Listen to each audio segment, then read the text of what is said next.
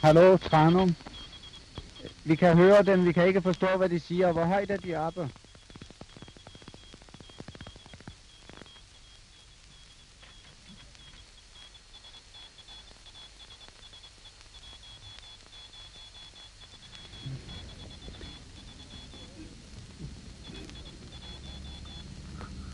Ja, vi står for anden gang på marken nede ved Bringstrup midt i Sjælland.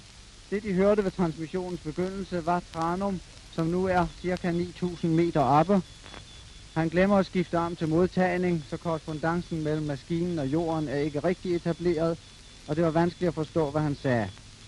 Under opsigningen har han fortalt os, at der var hunde koldt, men hvor koldt der var i dag, fik vi ikke at vide. Sidste gang var der jo så koldt, så det umuligt gjorde springet. Der er tre militærflyvemaskiner oppe over Bringstrup i øjeblikket. De R27 er Tranum. Maskinen fører sig kaptajnerne Lærum. En af de andre maskiner har en filmfotograf ombord. Den tredje maskine har en pressefotograf. Der vil fotografere springet med infrarøde stråler og mener at kunne fotografere springet helt ned til jorden. Der hørte man igen lidt fra Tranum, men det var ganske uforståeligt. Vi kan prøve at kalde ham igen. Hallo, Tranum? Hallo, Tranum? R27 eller R31? Hallo, R27 eller R31?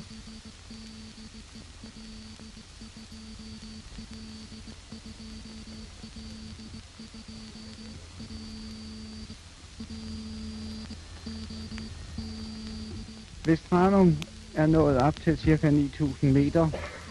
Sådan lød det i hvert fald det sidste, han sagde. Hvis det er tilfældet, vil han springe i løbet af nogle få minutter. Meningen er jo, at han vil sætte en dobbelt verdensrekord.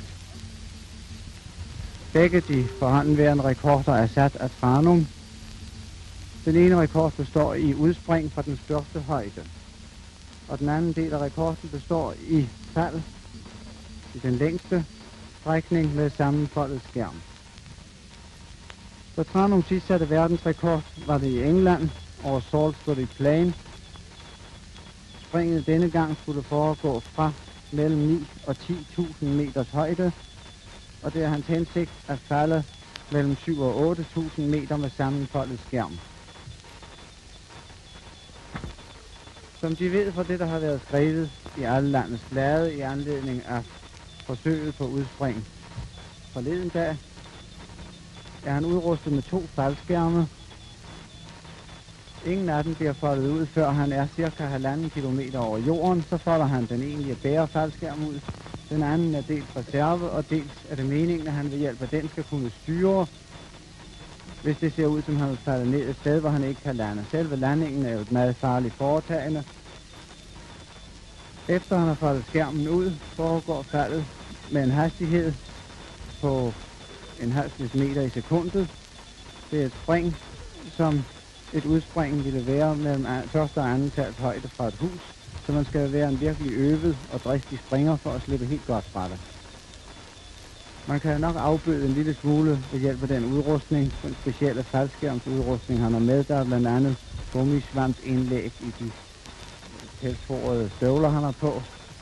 Men meget hjælper det jo ikke, hvis man ikke falder ned på det rigtige sted og på den rigtige måde.